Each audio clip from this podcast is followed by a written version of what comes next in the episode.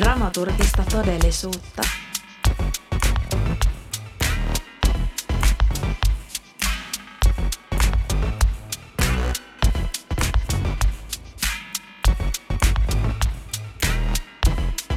Hei! Ja tervetuloa Dramaturgista todellisuutta podcastin äärelle. Minun nimi on Iia. Podin kesäpaussi on nyt ohi ja syksyä kohti mennään. Tässä jaksossa minulla on vieraana Saara Turunen. Saaran kanssa keskustellaan hänen polustaan dramaturgian ja esityksien tekemisen pariin. Saara ohjaa parhaillaan tavallisuuden aave-tekstinsä saksankielistä esitystä Schauspielhaus Bochumissa Saksassa.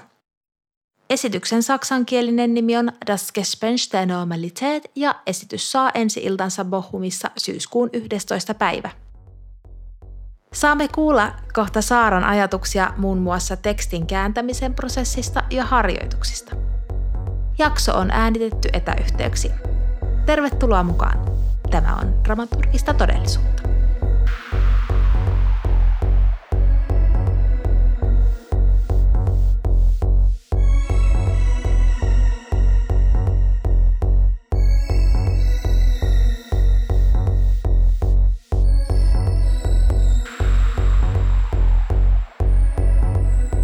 Yes. No mutta tervetuloa Dramaturgista todellisuutta podcastiin, Saara Turunen. Kiitos paljon. Mukavaa olla mukana. Ja tänään ollaankin sitten etäyhteyksiin. Saara on nyt tällä hetkellä tuolla Bochumissa Saksassa ja minä täällä Helsingissä. Ja tuota, me jutellaan tässä Saaran tämänhetkisestä prokkiksesta hieman tänään ja Saaran polusta dramaturgiaa ja näytelmän kirjoittamiseen. Tota, lähdetäänkö vaikka tällaisella kysymyksellä liikenteeseen, että, että tuota, mitkä tai mikä ammattinimike kuvaa sinua parhaiten millä haluaisit itseäsi kutsuttavan?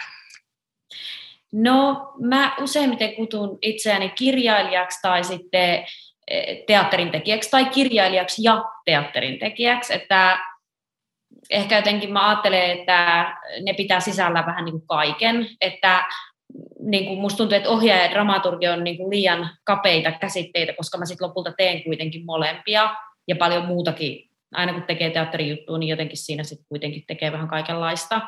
Et mun mielestä teatterin tekijä aika kiva, kiva termi. Ja sitten toisaalta kirjailija pitää sisällään niin proosan kuin myös näytelmätkin.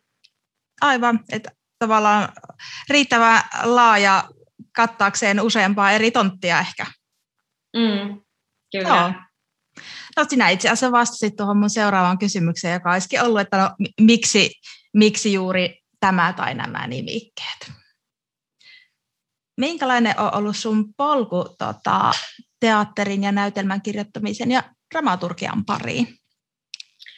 No mm, ihan opintojen kautta, että opiskelin ensin vähän aikaa elokuva- ja TV-käsikirjoittamista ja sitten opiskelin teatterikorkeakoulussa dramaturgiaa. Ja tota, sitten valmistuin teatterikorkeakoulusta vuonna 2009 ja sen jälkeen olen ruvennut tekemään töitä, että on ollut ihan onnekas, että on tavallaan saanut tilaisuuksia ja, ja päässyt tekemään töitä ja, ja sitten myöhemmin olen ruvennut kirjoittaa proosaa, että vuonna 2015 tuli mun esikoisromaania ja siitä lähtien olen tehnyt oikeastaan vähän limittäin ja lomittain niin näitä kaikkia asioita. Kyllä. No millaisten asioiden parissa sinä olit silloin, kun opiskelit teakissa dramaturgiaa, ja mitä se erityisesti nappasit niistä opinnoista mukaan? No siis varmaan tosi paljon sit lopulta, että siellä koulussahan oli sellainen kauhean kapina mieliala koko ajan päällä, mutta sitten kuitenkin niin lopulta sieltä ne työkalut on saanut, mitä ammatissa käy käyttää. Että, no mulle tulee ehkä ekana mieleen, että me opiskeltiin tosi paljon brehtiä, ja silloin se tuntui jotenkin aika kuivalta, ja me paneuduttiin siihen niin hirveän syvällisesti.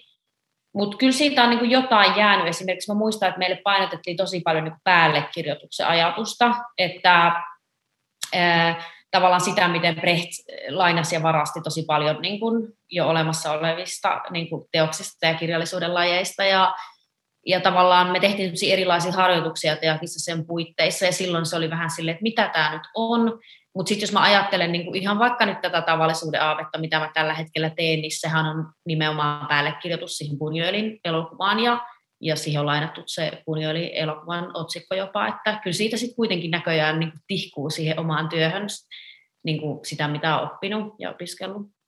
Aivan, vuotaa ikään kuin oppi läpi ja ehkä jopa vähän tiedostamattakin, vai onko se tie- tietoinen niin kuin valinta, mitä luulet?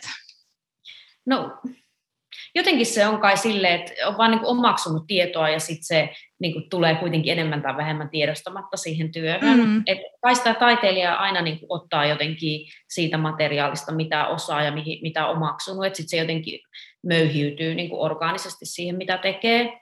Mm. Mutta, mutta tota, siis sit täytyy mainita, että mä olin myös tuolla Barcelonan teatterikorkeakoulussa vaihdossa eh, aika pitkään, melkein pari vuotta, ja siitäkin jäi kyllä niin kun, tosi paljon varmaan vaikutteita mun, mun työhön, että niin siellä oli aika erilainen tapa opiskella kuin Suomessa, että ehkä sieltä jäi semmoista tiettyä keveyttä, ja, ja siellä mä näin myös paljon niin kun, eurooppalaista teatteria, eri, eri maista. Et jotenkin mä muistan, että siellä mä niin inspiroiduin tosi paljon teatterista ja, ja kiinnostuin oikeastaan silleen syvällisesti siitä taidelaista vasta siellä.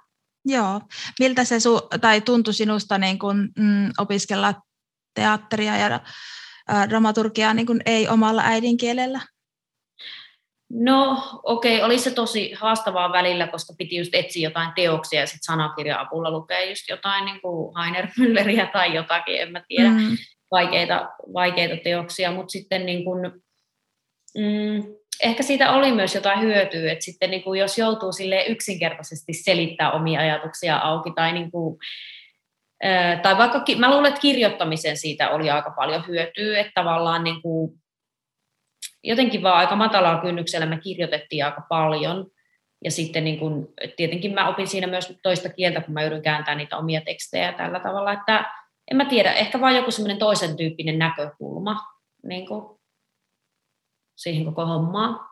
Joo, saan tuosta tosi paljon kiinni, koska niin kuin itse kanssa on opiskelu ehkä jopa enimmäkseen muilla kielillä oma, omalla niin kuin tätä dramaturgia hommaa, niin sitten siinä joutuu vähän ehkä niin kuin sitä tarkasteluikkunaa aina muuttamaan ja jotenkin ehkä näkee niin kuin myös sitä omaa tekijyyttä ja jotenkin eri, eri valossa ja myös jotenkin ehkä käyttää erilaisia strategioita, koska se, niin kuin se ehkä se il, ilmeisin työkalu tai tapa, niin ei sitten niin kuin toimi, niin sitten ehkä joutuu tämmöisiä vaihtoehtoisia reittejä ja jotenkin työ, työkaluja etsimään siinä, kun operoi aiheiden mm. parissa. Ja sitten, niin, ja sitten tietenkin ulkomailla tulee aina kauhean tietoiseksi omasta kulttuurista ja jotenkin siitä, että mitkä on ne suomalaiset tavat tehdä, ja, ja sitten ne myös näyttäytyy ikään kuin vain y- yhtenä tapana tehdä, että ne ei enää näyttäydykään yhtenä ja oikeana tai sellaisena itsestäänselvänä, vaan sitten vaan niin kuin ymmärtää sen, että joka paikassa tehdään asioita pikkasen eri tavalla. Kyllä, todellakin. Ja ei vaan pelkästään sisällön ja muodon, mutta myös ihan niin kuin silleen pra, just praktiikan ja käytänteiden tasolla, että, tavallaan, että nyt voidaankin kohta puhua vähän lisää, että minkälaista on ollut nyt työskennellä Staatsteatterissa, kohta palataan siihen, mutta että ihan se, että se työympäristö ja se määrittää niin, kuin niin paljon myös sitä, että minkä, minkä tyyppistä se työ sitten on. Mm, kyllä.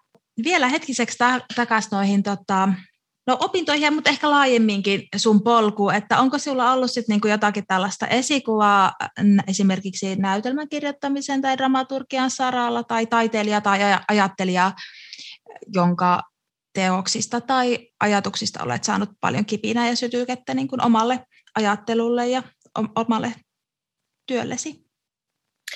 No hirveästi on. Jotenkin sitten vaan miettiä, että ketä, ketä niin pitäisi mainita. Että musta tuntuu, että koko ajan niin kuin tulee uusia ja sitten jotkut jää pois. Että äsken tuli mainittua se Heiner Müller, niin se oli ehkä just opiskeluaikoina sellainen niin kuin, tärkeä. Ja mm, sitten ehkä Thomas Bernhardt tuli myös opiskeluaikoina.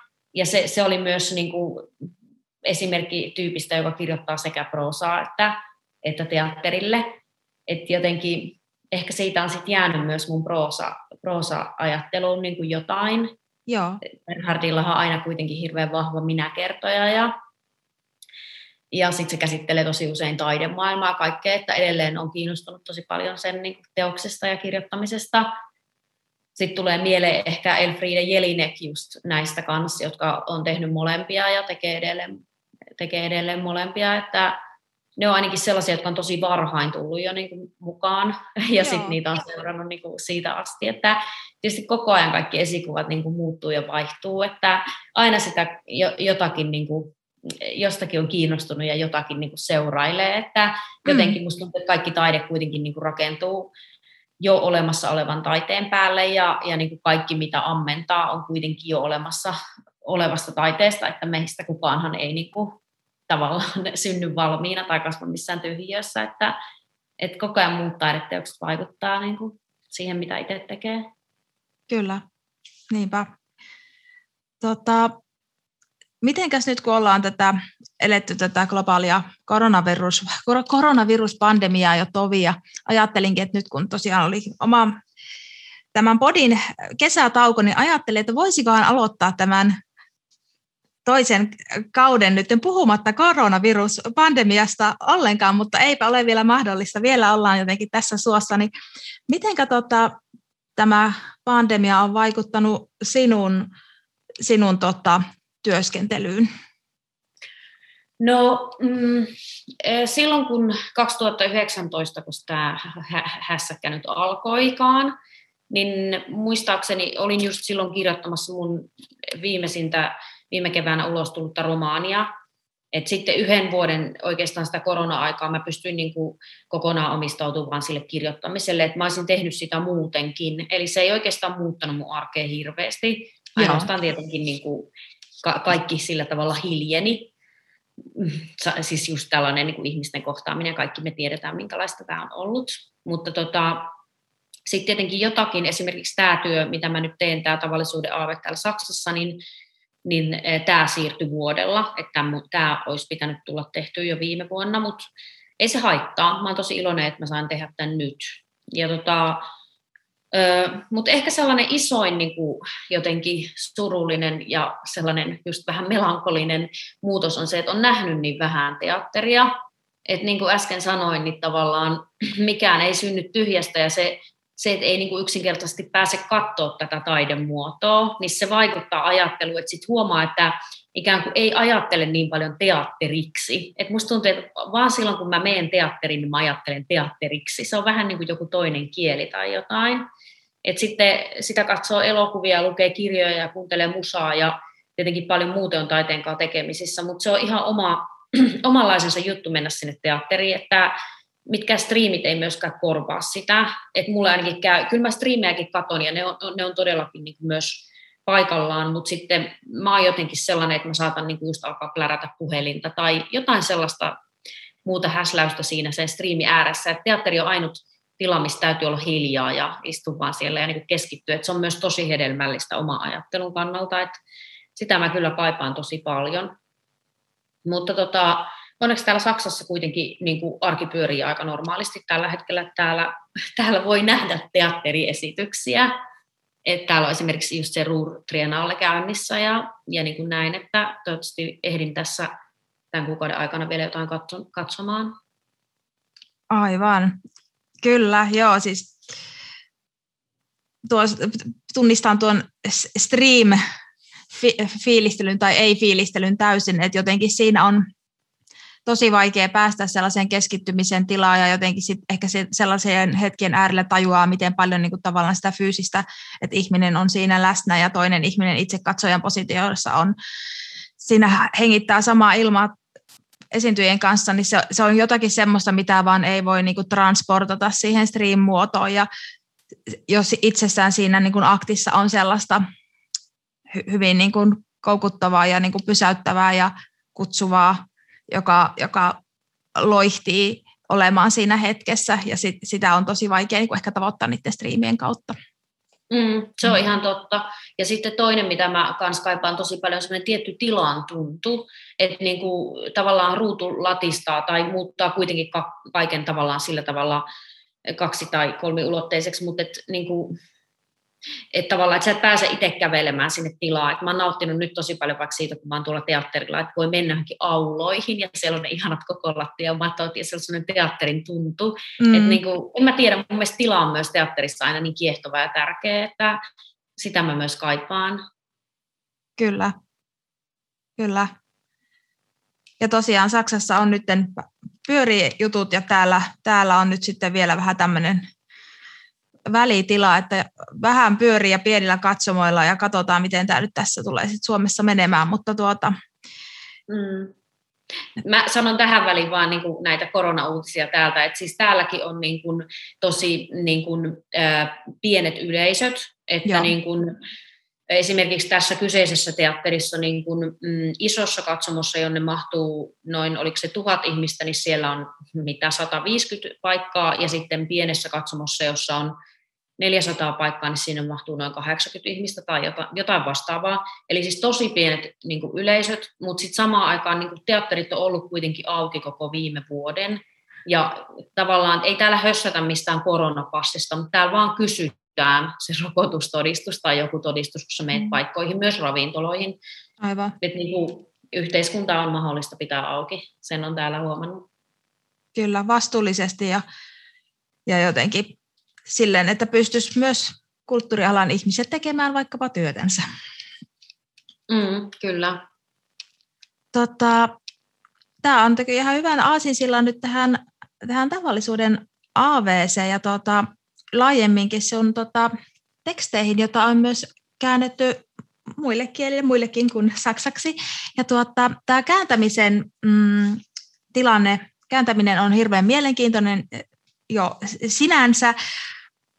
Olisi kiva vähän kuulla, että, että tuota, käytkö dialogia tai minkälaista dialogia käyt kulloisenkin kääntäjän kanssa ja minkälaista se on? Haluaisitko sitä, sitä vähän avata? Joo, no tota, mm, yleensä aina kun tulee joku käännös, niin useimmiten on kontaktissa, mutta se riippuu vähän kääntäjästä, että jotkut kääntäjät on aktiivisempia kuin toiset, että jotkut tykkää tehdä työtä niin kuin ihan omassa rauhassa ja sitten toiset mielellään ottaa yhteyttä ja kysyy, että minkälais, minkälainen tämä takki vaikka tässä kohtauksessa on tai minkälaisia kenkiä sä tarkoitat tässä tai jotain. Öö, mä oon tosi iloinen aina niistä yhteydenotoista, mä vastaan tosi mielelläni niin kuin koska sit niistä yleensä aina myös hahmottuu, että jos sitä asiaa ei korjattaisi, niin sinne tulisi tosi väärä, väärä usein tai joku semmoinen epätarkka niin kuin ilmaisu.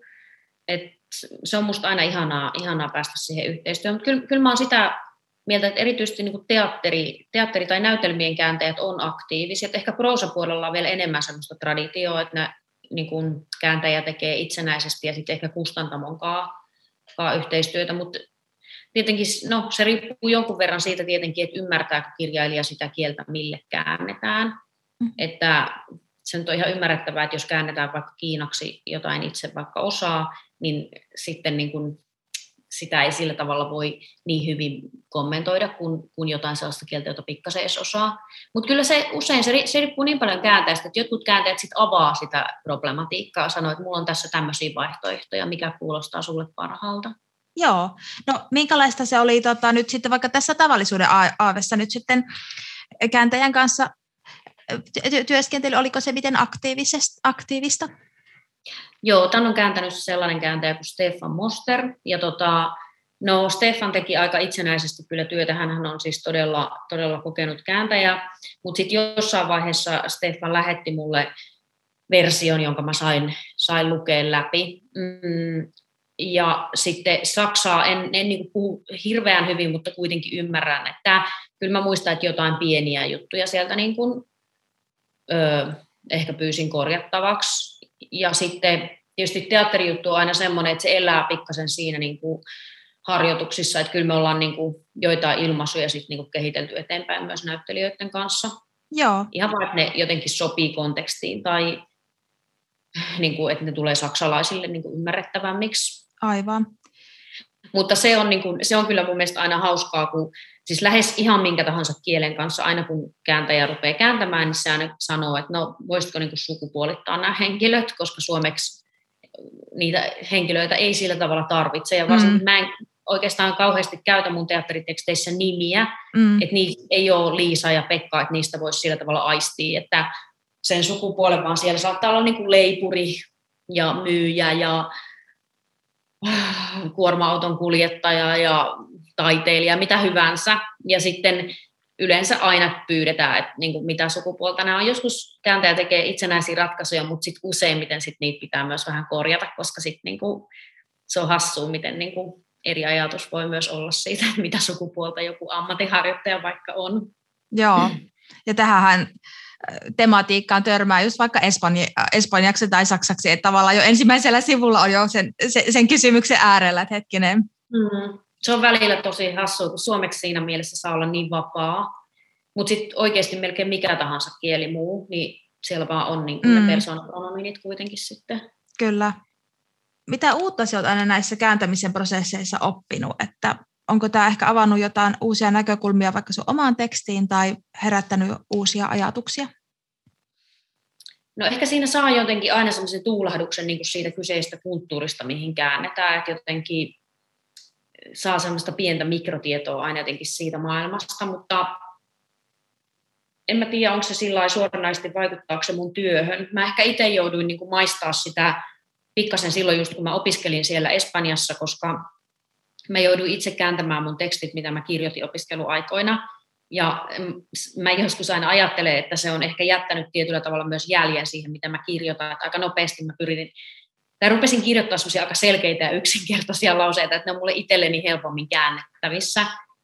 Että ehkä se jätti jollain tavalla jäljen, mutta koska vieläkin mun tyyli toisaalta on semmoinen, että ei ole kauhean koukeroisia lauseita, että mutta en mä sitten tiedä, miten niin kuin muiden, muiden kääntäminen. Se on ehkä, ehkä niin kuin lähinnä vaan ihailu sitä, miten tarkkaa työtä kääntäjät tekee. Että se on ihan niin kuin uskomatonta, että välillä ne just korjaa jotain virheitä, että mä oon kirjoittanut kuin ulappa, vaikka pitäisi lukea luoto, ja sitten ne on vaan silleen, hmm, täällä pitäisi lukea luoto. Se on musta aina ihan mahtavaa, että jotenkin ne on, ne on vaan niin tarkkoja, että Joo.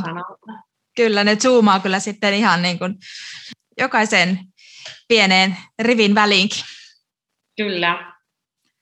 Tuota, mm, no oikeastaan vastasitkin vähän jo tähän seuraavaan kysymykseen, että, että mi, miten se eroaa sitten tavallaan se su, fiilis siitä, että jos käännetään vaikka kielelle, jota vähän osaa tai osaa paljon versus sitten siihen, että käännettäisiin vaikka kielelle, josta itsellä ei ole tietoa, niin miltä se niin tuntuu, eroaako se ja jos kyllä, niin miten? Mm, kyllä se eroaa paljonkin, niin kuin, että jos ei, jos ei osaa kieltä ollenkaan, niin sitten niin vaan joutuu luottaa siihen kääntäjään, että se varmasti osaa, osaa kääntää se ja vastata, jos on kysyttävää.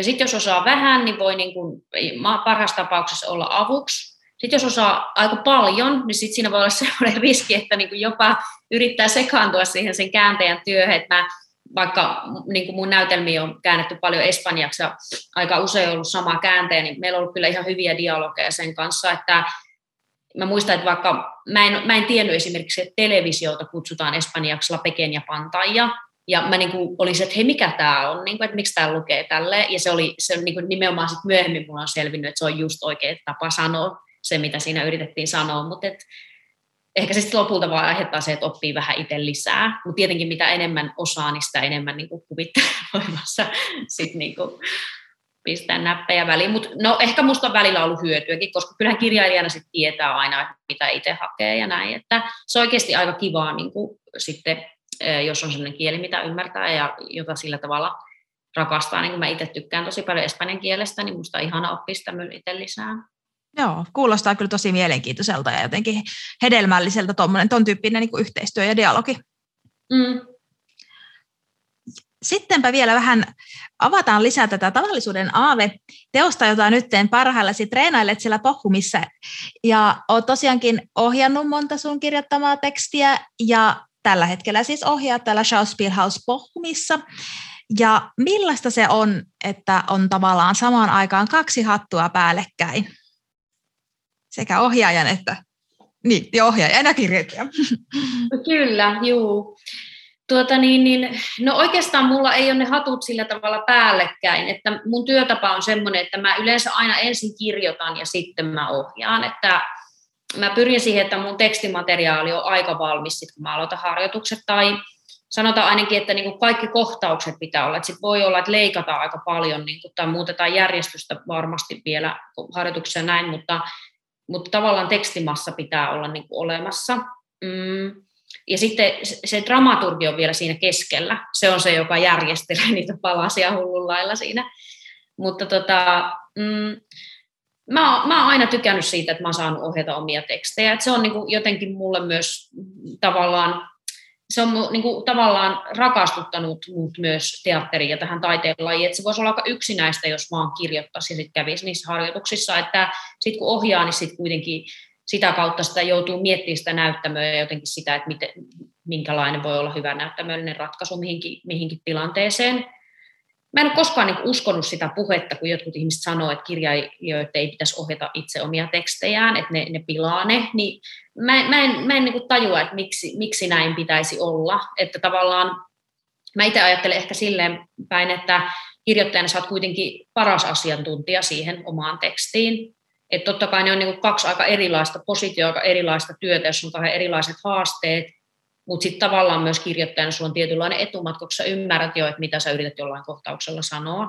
Että niin kun, mun mielestä semmoiset niin tiedätkö, luokittelut, että ei saa tehdä tota ei saa tehdä tätä, niin ne on semmoisia vähän niin kuin, että ei ihmisen kannata turhaa niin kuin, karsinoida itseään mihinkään, että musta se on kiva, että voi tehdä niitä asioita, mistä pitää. Joo. Kuulostaa mielenkiintoiselta. Mm, no millaista on ollut sun mielestä nyt työskennellä tässä Staatstheater-ympäristössä? Onko teidän, niin kuin, mikä teidän työskentelykieli? Onko se niin kuin englanti vai saksa sitten, jolla te tällä hetkellä operoitte siellä? No mä puhun kyllä englantia, koska siis osaan kyllä sillä tavalla saksaa, mutta puhetaito on aika ruosteessa, että se olisi varmaan aika käpästä, jos mä sitä niin kuin yrittäisin, että mä mieluummin puhun englantia, mutta ymmärrän kyllä hyvin, mitä, mistä ihmiset puhuu ja tietenkin oman tekstin seuraaminen niin kuin on sillä tavalla tosi vaivatonta, ja varsinkin tässä tapauksessa, kun tuossa tekstissä on niin vähän sitä puhuttua tekstiä sillä tavalla. Mutta siis tosi ihanaa on ollut työskennellä täällä, ja teatteri vaikuttaa niin kuin tosi hyvältä ja toimivalta. Siis ihmiset on ihan älyttömän mukavia, ja sitten huomaa, että tämmöinen Staatteatter, kaupunginteatteri, niin siellä on jotenkin se koneisto ja siellä on ne resurssit, että asiat toimii hirveän hyvin ja asiat on aikataulutettu ja kaikkeen on resursseja. Et se on tosi ihanaa, että sanotaan vaikka, että hei nyt meidän täytyy tehdä traileri, niin sitten sille trailerille on niinku kuva ja aikataulutus leikkaa, ja et mun ei tarvitse tavallaan itse alkaa häslätä sitä tyhjästä. Et siinä mielessä on oikeastaan aika ihanaa työskennellä tämmöisessä niin sanotussa isossa talossa, että se, se myös helpottaa sitä työntekoa välillä just niiden resurssejen ja sen niin kuin organisoinnin takia. Kyllä, onhan se hyvin niin kuin strukturoitua se työskentely siellä, että on ne tietyt, tietyt harkka-ajat ja sitten tie, tiettynä päivänä tapahtuu tiettyjä asioita ja jotenkin juna, joka puksuttaa eteenpäin. Mm, niin, mä tykkään ihan siitä. Siis en mä sitten tiedä, jos olisi niin kuin vakituisena työntekijänä, että olisi 20 vuotta tehnyt siinä junassa töitä, niin voisi olla aika eri fiilis, mutta sitten kun mä teen niin kuin just suurimmaksi osaksi kuitenkin vapaana, vapaana taiteilijana tai freelancerina, niin sitten niin kuin nautin siitä, että onkin yhtäkkiä joku struktuuri ja, ja jotkut huolehtii niin kuin asioista, että kaikki toimii. Aivan. Ja tavallisuuden aave, eli Das Gespenst ja Normalitet-työryhmästä osa on Suomesta, eli sulla on siellä tiimiä mukana, ja sitten näyttelijät ovat talon ensemblesta, eikös vaan? Niin millaista tämä työskentely on sun mielestä ollut tähän asti? No tosi mukavaa. Mulla on siis Suomesta täällä mukana äänisuunnittelija Tuuli Kyttälä ja sitten tota, pukusuunnittelija-assistentti Liisa Pesonen. Ja sitten meidän, mun varsinainen pukusuunnittelija lavastaja tekee niin kuin etänä Suomesta käsin. Ja sitten mulle tulee vielä koreografia Nina Rajakangas myöhemmin tänne. Mutta muu tiimi on sitten täältä Saksasta. Ja tietenkin täällä on siis koko ajan niin kuin esimerkiksi lavastusassari, joka siellä harjoituksessa vastaa niin kuin lavastukseen liittyvistä asioista ja näin. Mutta en mä tiedä, todella, todella mukavia ihmisiä ja, ja tosi hyvässä hengessä on mennyt harjoittelu, mutta on myös tosi ihanaa, että on niin kuin suomalaisia mukana tässä, koska me ollaan tehty tämä teos tosiaan kerran jo Suomeen, eli me tavallaan tiedetään, miten, että, minkälainen teos tämä on, ja meillä on hirveästi niin kuin, tietoa tästä, että se, se vaan helpottaa sitä työntekoa, ja nämä on myös sellaisia suunnittelijoita, kenen kanssa olen tehnyt paljon muutenkin yhteistyötä, niin ihan vaan nautin heidän seurastaan, että se, se on mukavaa. Tuttu, tuttu tiimi ympärillä. Kyllä. Ja niin kuin nämä saksalaiset on myös kaikki, kaikki tosi, tosi, tosi mukavia, että en voi kyllä pahaa sanaa sanoa nyt tällä hetkellä mistään. Hieno kuulla. Tota, Sitten sulla on myös siinä apuna talon dramaturgi Dorothea Neveling, eikös vaan? Niin millaista on ollut nyt sitten tuo työskentely ja dialogi hänen kanssa? No tosi kiinnostavaa. Siis Saksassahan tämä dramaturgi-ammatti on tavallaan tosi eri asia kuin miten se vaikka Suomessa tai monissa muissa Euroopan maissa ymmärretään, että niin kuin varmaan monet tietää, niin Saksassa dramaturgi toimii ohjelmistosuunnittelijana ja sitten sellaisena, mm, no se niin kuin huolehtii niistä produktioista. Meidän produktion tapauksessa Dorothea esimerkiksi, no hän laatii käsiohjelmaa ja kerää tavallaan tietoa sen teoksen ympäriltä. Sitten hän kommentoi sisältöä, siis ihan sellaisia juttuja, niin kuin vaikka me, me ollaan puhutaan jonkun verran siitä, miten jotkut tietyt ava, asiat avautuu saksalaisessa kontekstissa, että hän saattaa niin kuin sit, niin kuin tavallaan selittää jotain taustoja asioiden takana, tai meidän pitää etsiä jotain materiaalia, esimerkiksi videoita. Meillä on siinä esityksessä siinä on sellainen kohtaus, joka Suomessa oli nimeltään itsenäisyyspäivä, jossa sellainen yksinäinen ihminen katsoo sotaohjelmaa telkkarista ja pitää kahta kynttilää ikkunalaudalla, niin sitten me ollaan niin täällä mietitty, että miten, miten me saksalaistetaan se kohtaus tai mitä, mitä siinä on. Niin sitten Dorothea on esimerkiksi etsinyt siihen tiettyjä videomateriaaleja, että me ollaan kokeiltu erilaisia saksalaisia historiallisia videoita, että mitä me voidaan käyttää ja mitä ne tarkoittaa saksalaisille ihmisille, että tällaisia niin kuin sisällöllisiä keskusteluja myös käydään hänen kanssaan, että siis kyllä mulla on sellainen olo, että niin ohjaajana täällä on tosi hyvässä ja etuoikeutussa asemassa, että tosi moni ihminen siinä ympärillä niin kuin tukee ja auttaa, että oikeasti voi vaan keskittyä siihen ohjaamiseen, että ei tarvitse sille hoitaa itse kaikkea samaaikaisesti. Ja voisi ajatella, että tosi tärkeä työkaveri onkin tuollainen talon oma dramaturgi, joka niin kuin aukaisee sitä kulttuurista kontekstia, kun tuollaiset jutut jotka pitäisi jotenkin kääntää, vaikka tuommoinen toi, toi esimerkki, minkä sinä sanoit, niin sitten siinä voisi olla niin kuin ohjaajana, joka ei tunne vaikka maan kulttuurista kontekstia niin paljon, niin hetkisen kysymysmerkkinä, niin varmasti tuollaisesta dialogista dramaturgin kanssa, joka on sitten se, joka kasaa sen kontekstin ympärille ja te- tekee siitä maailmasta sillä tavalla verkottuneen, y- y- tekee, luo niitä yhteyksiä ja avaa niitä yhteyksiä, niin on varmaan aika kiitollista, että saa, saa työkaveriksi sellaisen ihmisen siihen. Mm, kyllä, se on tosi kiva, että tavallaan sit tietää, että ei niinku sohi ja haparoi ihan sillä sokkona, että me ollaan esimerkiksi puhuttu just siitä, että mitä sota ja mitä sotahistoria niin merkitsee suomalaisille tai saksalaisille, mm. että suomalaisethan etupäässä niin kuin rehvastelee sillä sodallaan kahden ylpeinä ja just sitä tuntematonta sotilasta niin kuin mm. uudelleen versioidaan ja katsotaan telkkarista ja paraatit kulkee kadulla ja itsenäisyyspäivänä ja näin. Niin täällä se on sitten ihan niin kuin toisinpäin, että me ei voida laittaa niin kuin sinne mitään sotilasparaatia ja lippuja mm. sinne niin kuin telkkariin, koska saksalaiset häpeää sitä omaa historiaa, heidät niin kuin opetetaan lapsesta saakka häpeämään sitä, niin tota, sillä sodalla ei voi sillä tavalla samalla tavalla rehvastella, eikä sille voi myöskään sille samalla tavalla naureskella. Eli sitä me vähän niin kuin just etsitään, että mitä siinä sitten voi olla. Mutta se on tosi kiva, että on ihmisiä, jotka auttaa siinä, koska eihän tällaista voisi niin itse ulkomaalaisena mm. päättää tai tietää. Ja vietiin vaikka siinä sun tekstissä se kohta, jossa on niin tämä natsiviite, niin esimerkiksi kaikki tämmöiset niin kuin, äh, natsitervehdykset ja tämmöiset on niin rangaistuksen alaisia olevia asioita Saksassa, niin tällaiset jotenkin aukeaa sitten jotenkin erityyppisesti sitten, kun on to- toisessa kontekstissa, niin nämä on varmaan mm. aika mielenkiintoisia keskusteluja, mitä sitten voi käydä. Niin kuin.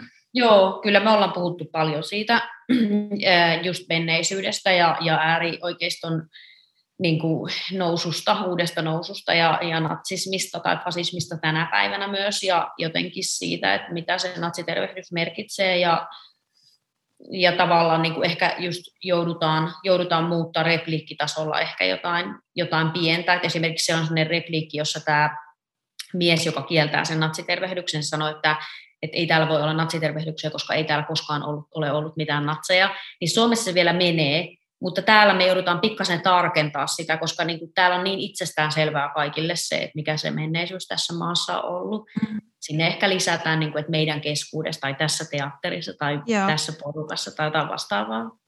Tällaisia pieniä painotuksia. Aivan. Saara oli eh, ihana ja antoi mulle luettavaksi tämän, tämän saksankielisen käännöksen, niin tätä lukiessa vaan pohdin tosi paljon näitä asioita ja mietin, että olisipa kiva just kuulla, että miten te olette näitä, näitä asioita läpikäynyt sitten, koska nämä, varsinkin mitä tulee tähän Natsi-Saksan, niin siellä, siellä tämä menneisyys on hyvin vahvasti läsnä ja siihen on erilainen katse kuin mitä vaikka täältä Suomesta käsi sitten sota-aikaa. Kyllä. Minkälainen elinkaari tällä ö, tavallisuuden aaveella on sitten ö, Pohjumissa? Lähteekö se kiertämään jonnekin? Esitetään, esität, esitetäänkö sitä kuinka paljon sitten teatterilla? Minkälainen tällä on tämä elinkaari? No, suoraan sanottuna mä en vielä ihan tarkasti tiedä, ja se riippuu kai just näistä täkäläisistä koronarajoituksista. Tällä hetkellä teatteri ilmeisesti odottelee tämän niin kuin osavaltion uusia, uusia määräyksiä ja sitten niin kuin selviää tarkemmin se, että mikä on syksyn ohjelmista, mutta etupäässä kai Bohumissa tämän esityksen pitäisi pyöriä ja kyllä, si, kyllä siihen esityksiä tulee ensi illan jälkeenkin, mutta, mutta Saksassahan niin kuin tämä teatterisysteemi on sillä tavalla vähän erilainen, että ei ole 50 esitystä putkeen niin kuin Suomessa, vaan saattaa olla yksi esitys tuolla ja toinen täällä ja sitten saattaa olla kaksi tai jopa kolme kuukautta väliä ja sitten niin kuin esitetään uudestaan. Että se, se on vielä päivämäärät on auki, mutta ihan kiinnostava itsellekin nähdä, että miten pitkälle aikavälille se sitten laskeutuu. Joo, niin justiinsa. Mennään taas vähän eri, eri tunnelmaan, otetaan harppaus eteenpäin. Ja mitä luulet, mitä voisi olla tällainen niin suomalaisen dramaturgian näytelmäkirjoittamisen kentä erityislaatuisuus tai ominaisuus, tai onko sitä jotenkin mahdollista sanottaa? Nyt olet vähän eri maista kokemuksia saanut ja opiskellut ja työskennellyt, niin mitä ajatuksia tämä herättää? No, mm, monenlaisia ajatuksia. Ää, mun mielestä Suomessa on niin kuin tosi hyvä niin kuin näytelmäkirjoittamisen ja, ja dramaturgian taso. Siis se johtuu varmasti siitä, että ihmiset on koulutettuja, että on niin tosi hyvä ja korkeatasoinen koulutus. Sitten mä sanoisin myös muissa maissa työskennellen, että Suomessa on aina myös niin kuin hirvittävä hyvät resurssit. Et nyt on kiva olla töissä Saksassa, kun täälläkin mm, panostetaan teatteriin, mutta olen myös työskennellyt paikoissa, missä sit suomalaisena yhtäkkiä itsensä tuntee aika hemmotelluksi, että on tottunut siihen, että saa olla vaikka pitkää aikaa niin kuin lavasteessa tai lavastus rakennetaan tosi aikaisin, tai että suunnitteluryhmässä on paljon väkeä, tai harjoitusaika on tosi pitkä, tai voi olla monta näyttelijää. Ja siis tällaisia asioita, jotka saattaa olla ihan niin kuin luksusta, sit kun mennään, mennään johonkin muualle. Öö, ehkä Suomessa myös teatterin tekemisessä niin kuin muilla suunnittelijoilla on aika iso rooli. Että ö, ehkä esimerkiksi VäS, valo- ja ääniseluttelulaitoksella on niin kuin, semmoista koulutusohjelmaa ei kai ole kauhean monessa paikassa, jos, jos missään. Että niin kuin, mä sanoisin, että Suomessa vaikka valo- ja äänisuunnittelutaso on aika, aika korkea. Ja sitten ehkä myös suunnittelijoilla niin kun on semmoinen korkea ammatti-itsetunto, että niin kun he kommentoivat paljon myös sitä prosessia niin kun Suomessa. Ja sitten mä sanoisin myös, että Suomi on aika epähierarkinen, vaikka kyllä teatterin tekeminen on aina sellaista, että siellä on ne tietyt lestit ja manttelit, missä kukakin tekee töitä ja itsekin ihan tykkään siitä, että kun teen teatteria, niin siellä on niin kuin, minä voin ohjata ja sitten lavasta ja lavasta ja tällä tavalla niin kuin näin. Mutta sitten kun täällä vaikka tekee töitä, niin huomaa, kuinka älyttömän hierarkinen tämä yhteiskunta on. Että välillä se on niinku ihan siis mahotonta, siis sille, että jokaiselle on assaria, assarin assaria. Ja niin kuin ohjaajana välillä tuntee sellaista ihan, niin kuin, ihan niin kuin tarpeetontakin hemmottelua, että niin kuin, kaikki on vähän silleen, että tuolla se ohjaaja menee. Siis sellaista, mitä Suomessa ei sit, niin kuin sillä tavalla ole. Että, eh, että mä voin ihan hyvin niin kuin suomalaisissa harjoituksissa mennä siirtelemään jotakin eh, henkareita jonnekin tai lakasta lattian tai jotain, mutta täällä heti sille, että älä nyt ohjaa ja tuolla lakaise lattia ihan ennen kuulumatonta, että huomaa, että tämä on tosi paljon hierarkisempi tämä järjestelmä täällä. Nyt tuli aika laaja vastaus tähän kysymykseen, mutta tota, niin, mm. niin, varmaan niin kuin noista kaikista asioista jollain tavalla se koostuu. Eh, Mutta kyllä mä, kyllä mä sanoisin, että Suomessa asiat on ihan hyviä ja, ja tosi paljon kiinnostavia juttuja muhii. Eh, ehkä mä sanoisin myös sen, että niinku, mm, ehkä jotenkin tanssilla ja esitystaiteella on myös suuri vaikutus niin kuin Suomessa teatterikenttään. Mä oikeastaan itse puhun mieluummin vaan esityksistä kuin, kuin näytelmistä tai draamasta tai sillä tavalla esitystaiteesta erikseen.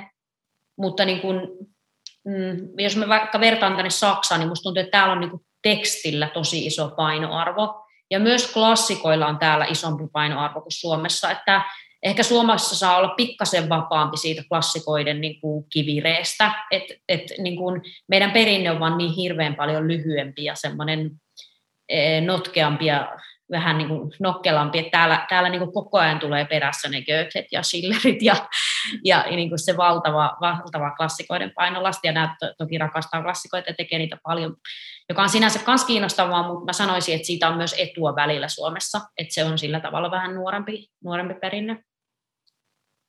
Tunnistan tosi paljon tuon kuvailemasi niin kuin matala hierarkisuuden niin kuin Suomessa, että saksalainen Staatstheater on hyvin hierarkinen ja varsinkin sit jos työ, työskentelee saksaksi, niin se on monesti aina se kysymys apua, että ollaanko me nyt, onko tuo niin kuin, teitittelenkö minä vai ollaanko tässä jo tehty sinun kaupat, monesti niin kuin harjoitusprosessin alussa tekee niin kuin sinun kaupat tämä työryhmä, mutta sitten taas jos lähtee vaikka toisiin kerroksiin sinne hallintoon, niin sie, siellä sitten taas ollaan niin kuin te, että, että, se, että tavallaan navigointi siinä maastossa on vähän eri kuin sille, että vaikka Suomessa ollaan lähtökohtaisesti sinä, juttelitko sitten talon johtajalle tai harjoittelijalle, että jotenkin että se, se, on, se on hyvin erilainen se konteksti kyllä.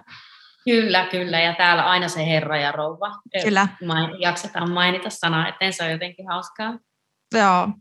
Ja vielä tuli mieleen tuosta, että mitä mainitsit noista klassikoista, niin tämä nyt on tämmöistä ääneen ajattelua, mutta et sitten taas klassikoita pyörii paljon noissa saksalaisissa taloissa, mutta sitten taas toisaalta siellä on paljon näitä tämmöisiä niin enempi esitystaiteja, tämmöisiä niin production house-tyyppisiä taloja niin kuin myöskin, niin että tavallaan että ehkä sitten enemmän semmoinen niin esitystaide ja se, se, sen tyyppinen toiminta sit on niissä taloissa, että ehkä enemmän sit tällaista niin kuin tekstiin tukeutuvaa sitten näissä, näissä niin kuin Mm. Että toki, toki sekin on murroksessa ja on paljon taloja vaikka kuin München ja Kammerspiel, jossa on niin kuin hyvinkin niin kuin paljon jo, jo esitystaidetta ja en, en sano sitä, mutta et kuitenkin ehkä se jonkunlainen niin kuin selkäranka niissä taloissa on joku semmoinen tekstiin nojaava kuitenkin vielä.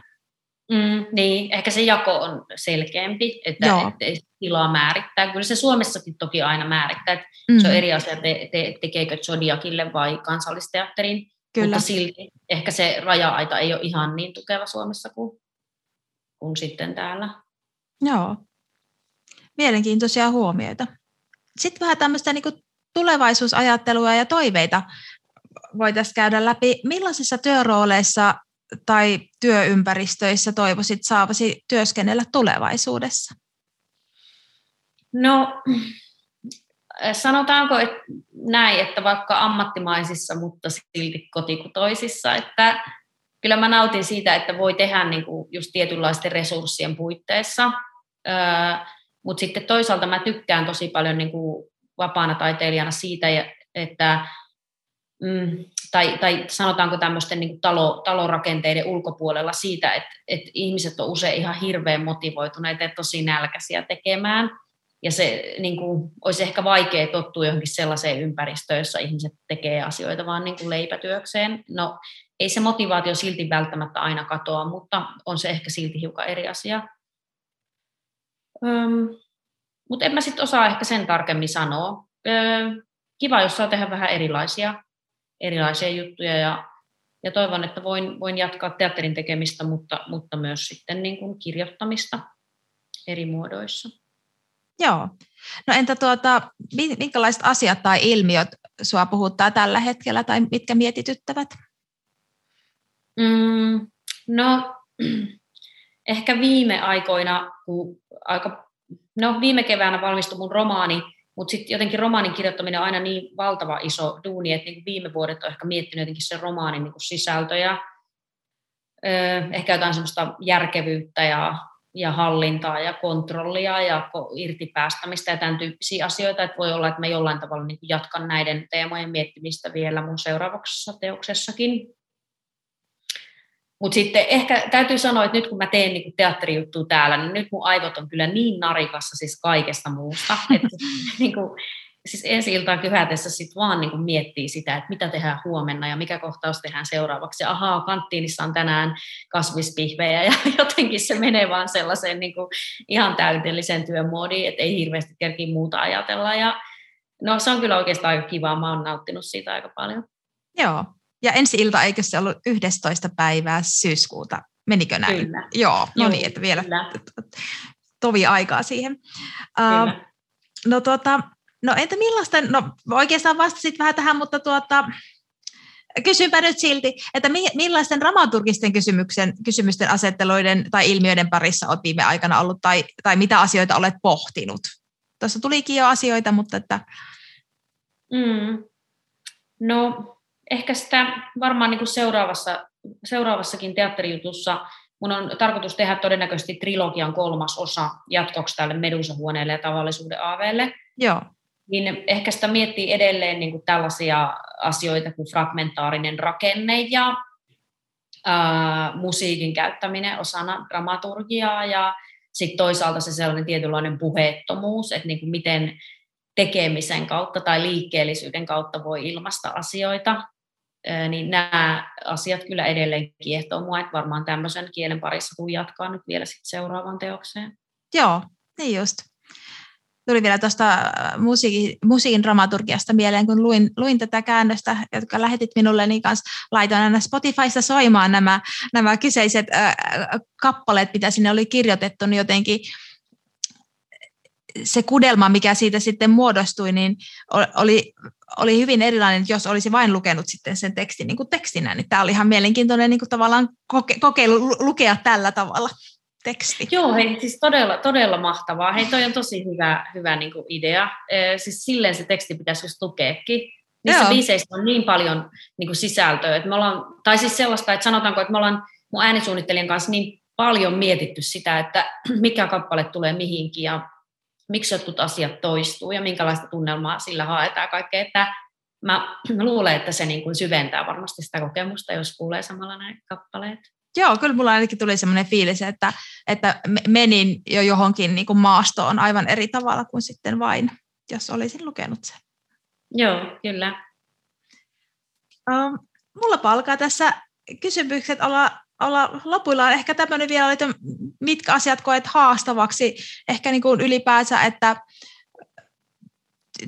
tällä kentällä työskentelyssä tai niin kuin jotenkin kysymysten asetteluiden kanssa ihan niin laajana tai pienenä kysymyksenä, kun haluat tätä ajatella? No, tämä on tosiaan aika laaja. Siis mulle tulee vaan ekana mieleen, että elämä on haastavaa, mutta toisaalta se mielekkyys piilee just siinä haastavuudessa ja ja sitten toisaalta kirjoittaminen on haastavaa ja teatterin tekeminen on haastavaa, mutta sitten tavallaan just se mielekkyys tulee siitä, että ne on haastavia. Mä, mä en ehkä osaa sanoa mitään sen pienempää. Aivan riittävä vastaus. Uh, joo, no sitten lopuksi olisi vielä tämmöinen, pyysin sua miettimään tällaista lahjaa tai tuomista tai inspiraatiovinkkiä kuulijoille. Se voi olla niin kuin ihan mitä vaan, kirja, artikkeli, ajatus, kuva, maisema, tuoksu. Niin Oletko, oletko kerännyt miettiä, minkä haluaisit lahjoittaa kuulijoille? Joo, no ajattelin, ajattelin siis suositella, tota, mulla on tuossa se, mä oon lukenut viime aikoina tätä Liv, Ström, Liv Strömqvistin Punaisin ruusupuhkea kukkaan sarjakuva romaania. Ja siis niin kun, mä haluan vaan suositella tota. Toi on musta hyvä. Mun mielestä odotukset oli tosi korkealla, koska ne on ollut ihan älyttömän hyviä kaikki noista Strömqvistin sarjakuvat. Mutta jälleen niin kuin odotukset täytty kyllä ihan, ihan kerrassaan, että ää, hän käsittelee siinä niin kuin rakkautta ja jotenkin sitä, että ää, mitä se ehkä voisi olla tai millä tavalla me se ymmärretään ja sitä kautta laajentaa tosi paljon kapitalismiin ja jotenkin ehkä sellaisiin ideoihin, jotka voi niinku vaikeuttaa meidän elämää turhaa. Että toi a, niinku antoi tosi paljon niinku ajateltavaa ja samaan aikaan se oli myös jonkinlainen niinku ylistys tai kunnianpalautus myös rakkaudelle. E, ja se oli tosi niinku virkistävää yhtäkkiä. Et suosittelen kyllä kovasti. Kiitos suosituksesta. Laitan tuon kirjan sitten tuonne show notesihin vielä, niin sitten kuulijat voi siihen palata. Mulla on tässä kysymykset käyty läpi. Olisiko sulla vielä jotakin, mitä haluaisit täydentää tai lisätä, että olisiko sulla herännyt jotain, jotain tässä meidän keskustelun aikana? No ei oikeastaan tule kyllä mitään sen kummempaa mieleen, että tässä tuli jo paljon kaikenlaista. No niin, ja sulla jatkuu treenit varmaankin tiistaina ja... Kyllä, joo. Meillä on aina ma- sunnuntai ja maanantai vapaa ja sitten tiistaina, tiistaina jatketaan. Ihanalta kuulostaa. No Kyllä. mutta tuota, ei kun vaan ihania treenien jatkoja ja pysykää terveenä ja että saataisiin ensi iltaan tämä esitys. Kiitos paljon. Yes, kiitoksia Saara. Kiitos. Siinä kuulimme Saara Turusen kuulumisia harjoitusprosessin keskeltä Bohumista sekä hänen reitistään dramaturgian ja esityksien tekemisen pariin. Kiitos Saara. Oli kiinnostavaa kuulla harjoitusprosessista, tekstien kääntämisen tematiikasta sekä tietysti Saaran polusta. Kiitos kuulija, että olit mukana tämän jakson matkassa. Mitä se herätti sinussa? Vuorovaikutus- ja palauteväylänä toimii edelleen podcastin Instagram-kanava, joka löytyy Instasta nimellä Dramaturgista todellisuutta. Kiitos Saara Turunen. Ensi kertaan, voikaa hyvin. Tämä on Dramaturgista todellisuutta.